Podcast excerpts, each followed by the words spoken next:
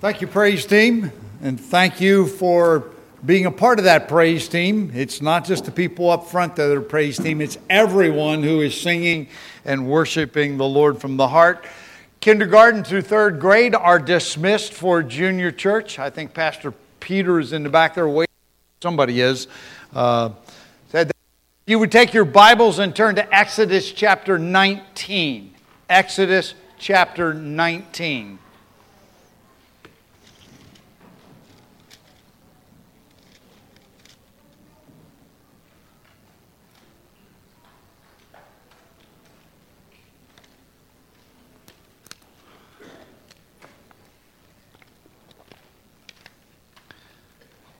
I've entitled the sermon this morning, At the Right Time. I take that title from, not from Exodus, but I take it from Romans chapter 5 in verse 6. And I'm going to just look at uh, four verses there uh, to give you a background and let you know where I'm coming from uh, for the rest of the sermon. It says in Romans chapter 5, verse 6, it says, While we were still, still hopeless, at the right time, Christ died for the ungodly. Notice those two things. We were helpless and ungodly. Then it goes on in verse 7 to say, For one will hardly die for a righteous man, though perhaps for a good man someone would dare even to die. But God demonstrates his own love toward us in that while we were yet sinners, Christ died for us. Much more then, having now been justified by his blood, we shall be saved from the wrath of God through him. For if while we were enemies, we were reconciled to God through the death of his Son, much more, having been reconciled, we shall be saved by his life. If you've noticed, there are four things there that are a real problem. They separate us from God. First, it says we were helpless. There is nothing at all that we can ever do on our own to ever be right with God or gain God's favor. Just not possible to do that. But it doesn't stop there. It goes on to say, while we were ungodly. That is, we were without God. We did not know God, and many of us could have cared less. But it doesn't end there because then it says, while we were still sinners. A sinner is one who misses the mark. Everything we did just didn't work, it missed the target of the glory of God. But there's one left, and that's the last one. It says, even while we were enemies, while we were enemies, fighting against him, Christ did for us what we could never do for ourselves, and that is, He died on the cross and made reconciliation with Him. That's what uh, Will was talking about a little bit ago. Making it possible that we could go from being enemies to friends of God through Jesus Christ. There is no other way. But how do you come to these conclusions? One of the things that we look at is the Old Testament law. Now, we're not going to talk about the law today. In fact, is next week I'm not going to chapter 20. I'm going to actually take a break and we're going to talk about what is the difference between living under grace or in the church age and living under the law. We're going to look at that because truth of the matter is there are a lot of principles in the law that are still true today and they were true before the law, but we do not live under the law. Under the law is a real problem because guess what? Under the law, we're still helpless, we're still ungodly, we're still sinners, and we're still enemies with God because the law points out to us how bad we really are. The law, I like to say it this way the law made sin exceedingly sinful. And the law showed us that there is no way we can ever be good enough to come to God. In fact, is when you get to the book of Galatians, it says that the law is a schoolmaster or a tutor to lead us to Christ. It gets us to the point where we realize there's nothing we can do. We're helpless. And then we have to come by grace through faith to Jesus Christ. But when was it? At the right time. Born under the law, born of a woman, at the right time, Christ died for us and he came and was born Galatians chapter 4, verse 4. So, at the right time, God does everything at the right time. Yesterday, some of you, and thank you all of you that helped with the tractor pull. Uh, if nothing else, I thought I started thinking about this. If the tractor pull ministry doesn't do anything, it at least gives me sermon illustrations, if nothing else. Uh, but yesterday was a really good day. I got woken up at 5:30 with the first phone call. Are you having the tractor pull today? Because all around us it was raining, and we have guys that come two and a half hours to come to Garden Chapel to come to our tractor pull. And they're getting ready at 5:30 in the morning, starting to load their tractors. And they're like, "Hey, it's raining here. Is the tractor pull still on?" I'm like, I checked the weather, I checked the radar, I checked everything, and oh, by the way, it's not raining here. Boy, did I eat my words within a few minutes. That drizzle started coming down. Then it was a little bit of a rain, then it stopped, then it started again. And I'm like, Lord, I, we need a window of opportunity. Can you give us a window of opportunity? I never prayed that it wouldn't rain. I just pray a window of opportunity. Well, guess what? The Lord is really, really gracious. Up until Jacob stood up to give a gospel presentation in his testimony, and by the way, uh, Jacob did a great job of giving, making clear the gospel. I just told him this before the service. He didn't know this before. But right near the end of the poll, a guy walked up to Dave Lamb and said, You know, that young man that was talking about hell, he says, I don't want to go to hell either. And so Dave had opportunity to talk to him. Now, I don't know that he got saved, but guess what? He was listening. And Dave's like, I am so glad Jacob was willing to even mention that there's a hell because most people nowadays won't even mention hell. And so at least one guy, I know there was more than that, but at least one guy was listening and understood hell is a place you don't want to go to. And so we'll have additional opportunities. But if Jacob got up, the rain went away, and it didn't rain the whole time. It was supposed to rain at 3 o'clock in the afternoon, praise the Lord. It didn't rain then. I don't know when it started raining last night, but God gave us a window of opportunity at the right time.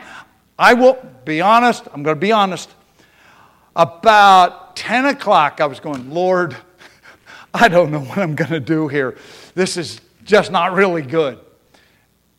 At the right time. That's the cool thing. God doesn't give us what we don't need when we don't need it. He only gives us what we need when we need it. In this case, in the book of Exodus, and we're in chapter 19 now, the children of Israel didn't need some external restraint because, let's face it, they just spent 400 years in Egypt. Egypt had it under control. In fact, is they were controlling the Hebrews. They were in bondage. They were enslaved, and uh, they're out on their own. They now need to govern themselves.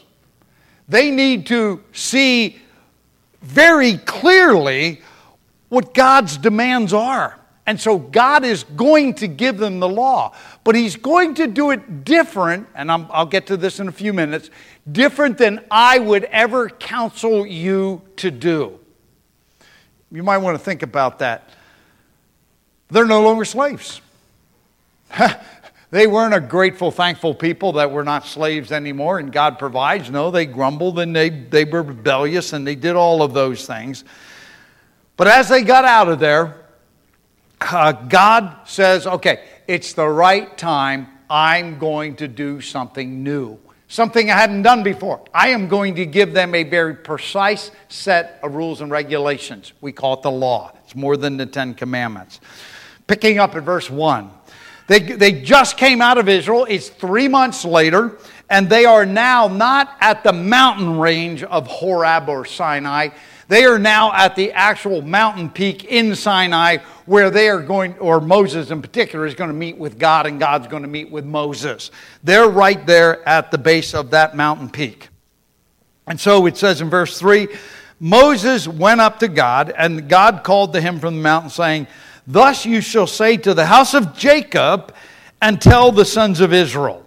Now, notice, Jacob and Israel, they're the same person, right? Mostly. Think about this. He was born Jacob. So, as a Hebrew, as an Israelite, he is Jacob. the deceiver, the supplanter, the one who grasps the heel. Not a really nice guy that you went on for your brother. Just ask Esau and he will tell you. Don't ask Esau, he was kind of the same way. But uh, he was changed. His name was changed, and he's now Israel. That had to do with a spiritual context. Here's the deal why did God use Jacob and Israel both in the same sentence, even though they're the same guy? One has to do with bloodline, a genealogy. Even today, there are Jewish people who are Jewish because they were born into a Jewish uh, family. But there are also people, whether they were born into a Jewish family or not, who are Jewish by religion. Uh, uh, they, they're religious Jews. They're, both of them. Guess what? What God is going to do here doesn't have to do with us, and it didn't have to do with people before them, has to do with a very specific nation. He is officially going to acknowledge them as a nation.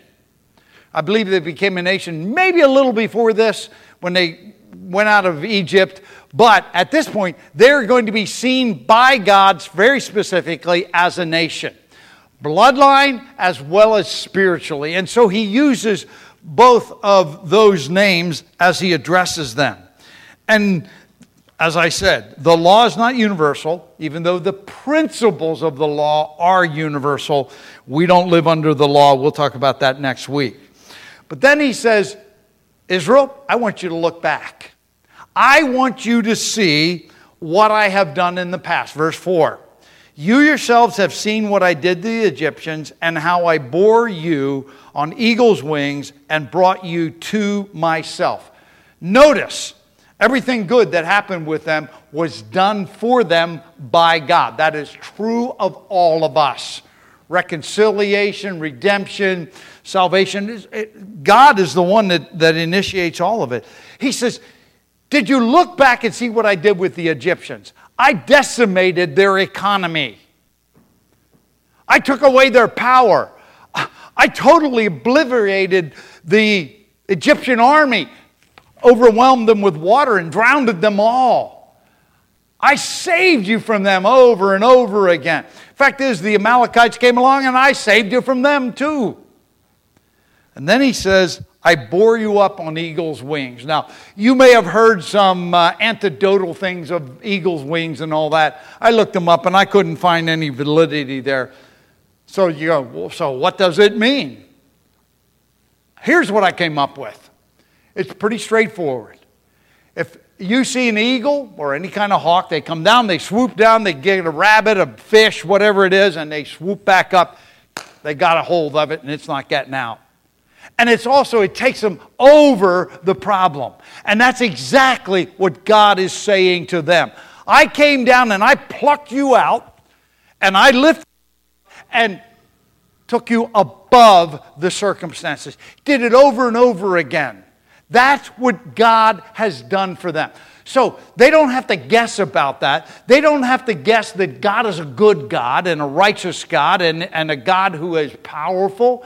They can simply look at their history. And he says to them, Look back, look what I have done for you.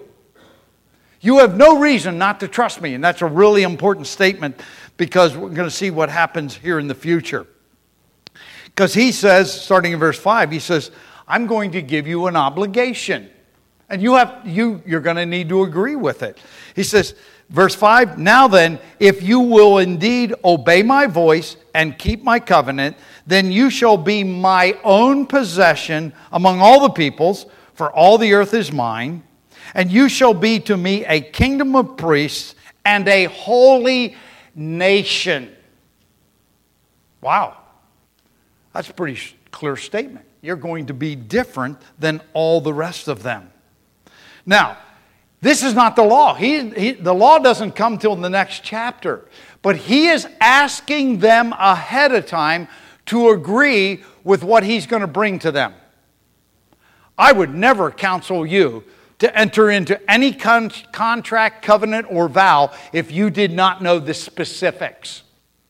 A few of you will remember a few years ago, uh, and it happened to be politicians, no names mentioned here. But it's like you have to vote on the bill and then you can read it later to see what's in it. I don't care. If you, if you sign a contract like that, you're crazy. I mean, you don't know what you're getting in for.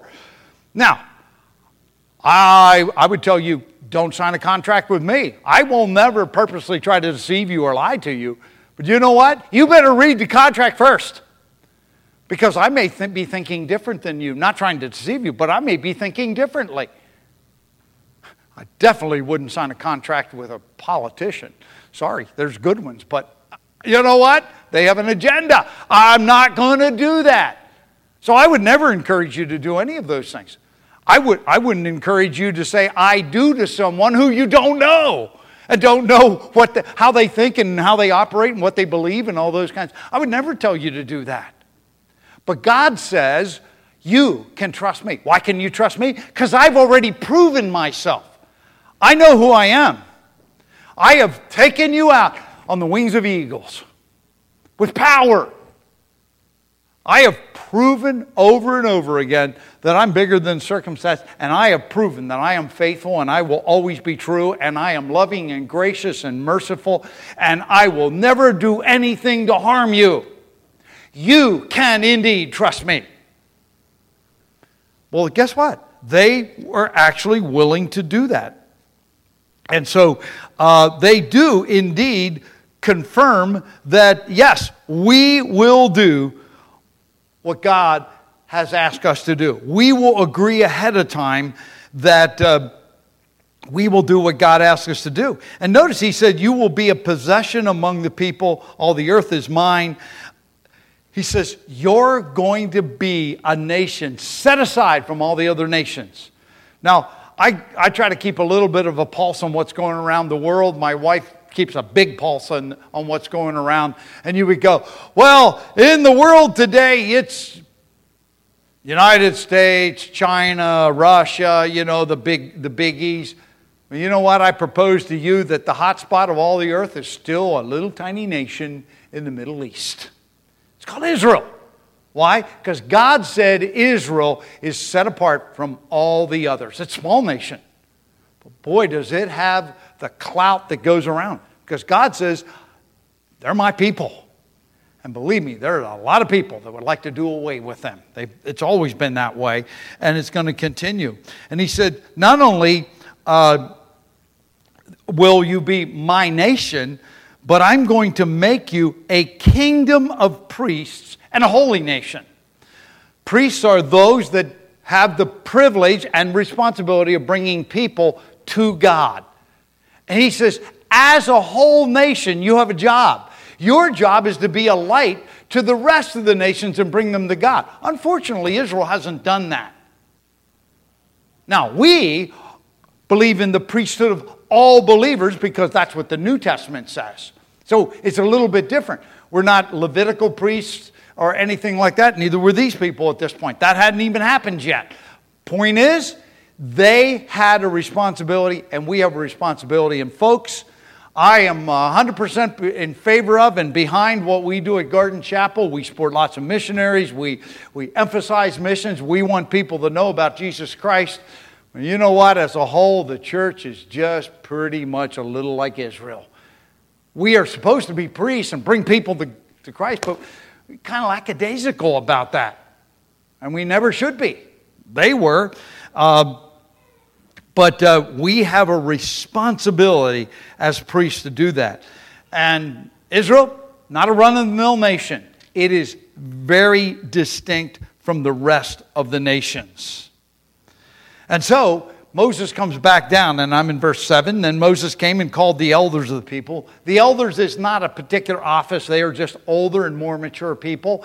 I kind of think, cannot prove this, but I kind of think they may be parts of that. Remember from last chapter when Jethro came and said, Hey, Moses, this is too big for you. You ought to have somebody in charge of thousands and hundreds and tens, that kind of thing. I think this might be some of the people that kind of rose to the top, the cream of the crop, and they were more mature uh, and more responsible people. And Moses called them together, and he set before them, it says, the, all the words that the Lord had commanded. And then it seems that the elders went, and that's why I think this whole uh, filtered out, and they went and informed the rest of the people. Now look at verse 8. This is, this is probably the key in the whole chapter. All the people answered together and said, All that the Lord has spoken, we will do. They confirmed it. All they know is, all they've confirmed is, we will obey and we will do what God asked us to do. They don't know the specifics, but you do know God. Think about this. When you got saved, did you know what your Christian life was going to look like? You may have know, known a lot of things from the Bible, but you've never been there before. Faith takes God at His word and allows the, God to bring the results. Why? Because we trust Him. He alone is trustworthy. I get a thing called Ministry Watch. Believe me, do not blindly follow Christian leaders. What a disaster. If you, by the way, I'm not even encouraging you to read it because it might make a lot of you depressed. Because the corruption and the, the graft and the, uh, just immorality and stuff that, that's going on in the church today is just crazy. You know what? Can't trust Christian leaders, can't trust politicians, can't trust individuals. Even your best friend will let you down. But guess what? You can trust God. And that's what they said. They said, What the God has said, we will do. And then Moses, being the in between, he turns around, goes back to God, and Moses brought back the words of the people to the Lord. Now, they're going to meet with God. God is going to interact with them in a way that he never had before. Doesn't mean God hadn't interacted with them. Obviously, we just read about the Exodus, and God is interacting with Moses and Aaron and the people on a regular basis. But now it's going to be stepped up. And I don't mean just because they went to the top of Sinai. It's going to be stepped up because it's going to get more specific as we look at. There is dealing with an issue. Here it's dealing with life in general. And that's where this goes. Verse 9. Lord said to Moses, Behold, I will come to you in a thick cloud, that the people may hear when I speak to you, and they may believe in you forever. Moses had already been designated as God's spokesman. Now, God Himself is saying, Do this because I want the people to respect you. You're my spokesman, they need to listen to you. And that's great. There's nothing wrong with that. It doesn't take away from God and it doesn't make Moses some wonderful, wonderful person. It's just simply Moses has a very respectable position, and when he carries it out, God wants people to listen to him and take him seriously. And, and that's what it says here, and uh, that they will believe in you forever. Let's face it, a lot of the quotes in the New Testament are from Moses. You know, we look back and when we have principles that we want to apply, we go back and, hey, this is what happened in Moses' day. We, we continue to do that. We go back to all of those things. We call the law the Mosaic law. It's not Moses' law, but he's the lawgiver. Uh, uh, he's the, the one that uh, gives it to the people. God is the lawgiver, not Moses. So he said, Go to the people and consecrate them. Consecrate simply is the same as sanctified or dedicated. He says it's really something set apart. He says, Go down and to the people and consecrate uh, them today and tomorrow and let them wash their garments. Now, I don't know that the big deal is that if you're going to worship God and meet with God, that you need to make sure you did your laundry the day before and you got you know, something clean on.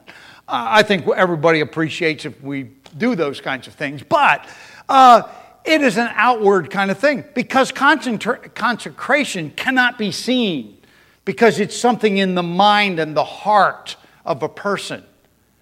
But the outside, you can see something physical. I would compare this somewhat, I, just somewhat, with baptism. You cannot see when someone trusted Christ because they literally died with Christ, were buried with Christ, and raised with Christ. You cannot, you cannot see that. But in baptism, you were having an outward identification and mirroring what happened spiritually. I think that's kind of the same thing that's happening here. And so he just wants them to have that outward thing. And then he goes on and, and says, okay, three days from now, uh, you're going to come back and uh, you're going to be meeting with me. But in the meantime, no one is allowed to touch the mountain. You can go up to the mountain, to the base of the mountain, but you're not allowed to go on to the mountain. There's a reason for it. He says, if somebody does that, you shall kill them. This is serious business, folks. See, God is holy, and He is so much above. You're going to see why I'm, I'm emphasizing this in a moment. And we are not. We are what Romans chapter 5 said we are helpless, ungodly, sinners, and enemies of God. That's what He says. And God is none of those things. He's completely blameless, holy, without stain, without spot, just above and beyond everything else. And there's such a great chasm there. That's why only Jesus Christ can fulfill that. And he said, if someone or an animal actually does go onto the mountain, you can't even go up to them and choke them to kill them. You can't grow up and grab their toga and stab them. You're not even allowed to touch them. Now, I don't know why, but I'm using my sanctified imagination here, is because that person's been contaminated. They've done something God said don't do. And if you touch them, maybe it's going to contaminate you. Don't quote me on that, that's my opinion.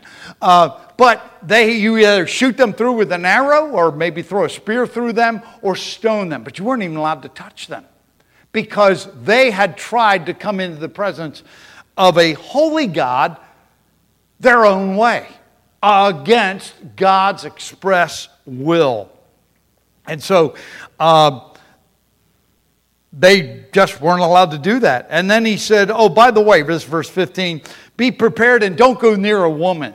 Now, if you're married, you have every you have all the privileges and responsibilities of marriage. But he says, I'm going to meet with you and don't go near your wife, don't get near a woman. Boy, that is pretty personal and intimate, isn't it? I'm going, Lord, why in the world? I'm, I'm, i was wrestling with this, almost said wrestling with this, but uh, anyway, uh, for a while this week when I was studying, and I'm like, why? And I think I realized what it is. Is because there are some things that look really spiritual over here, and you need to deal with those. And there are some things you can see on the outside, uh, like washing your clothes. But then there are those other things that are not necessarily wrong, but they can be a distraction.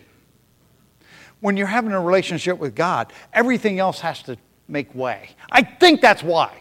You might have a better explanation, but that's the best one I can come up with. Is God said, When I meet with you, I want you to be totally undistra- uh, undistracted. I don't want anything to be between us. Isn't that really cool? Well, anyway, let's continue on. And it says the third day, it was morning, there was thunder and lightning and a thick cloud on the mountain and a very loud trumpet sound. And then all the people who were in the camp trembled. I looked at that and I said, Oh, I know, this is the word for fear. I've preached on this many times before. The word fear means uh, fear, but it also means reverence or in awe of. So I looked it up just to make sure. Boy, am I glad I did because it is not that word. It literally means to be terrorized, terrified. Think about this. If God is totally holy and cannot stand sin, you ought to be afraid. You ought to be terrorized by God. Think about that. But God's a loving God. You better believe He is. But without the work of Christ, it's terrifying because none of us meet the standard. None of us can come into his presence. If they tried doing their own way, they die. And they were tasked with bringing about that death. So, and, and then look at the, the sound effects, look at the visual effects. There was smoke. The whole mountain is covered with smoke. Fire descended on it, and it's not California. So I guess we have the haze from the California fires here. Uh, you know, it's like the smoke of a furnace. And then it says it quaked violently. I've never been in an earthquake, never want to be in one. Then it says the trumpet grew louder and louder, and Moses spoke and God answered with thunder. Can you imagine? Now, I just said the people were terrified. No kidding. the mountain's black smoke, there's fire, it's shaking violently and the trumpet is louder and louder, and then there's thunder on top of that. I'm telling you, when you look at God, you realize, whoa, I don't stand a chance. And then the Lord called down from Sinai from the top of the mountain. He called Moses up to the top of the mountain, and Moses went up. Remember, Moses is invited into his presence, the other people are not. And then he says, Go down and warn the people. So he walks up the mountain. God says, Hey, go down one more time. Why? Because we are thick skulled people. It doesn't go through very easily. He says, Go down and warn them again. If they think I'm kidding, make sure they know that I'm not kidding about this. I'm not, uh, you know, I'm not joking about this. This is serious stuff. See, what God does for us is always a gift. The Bible says grace.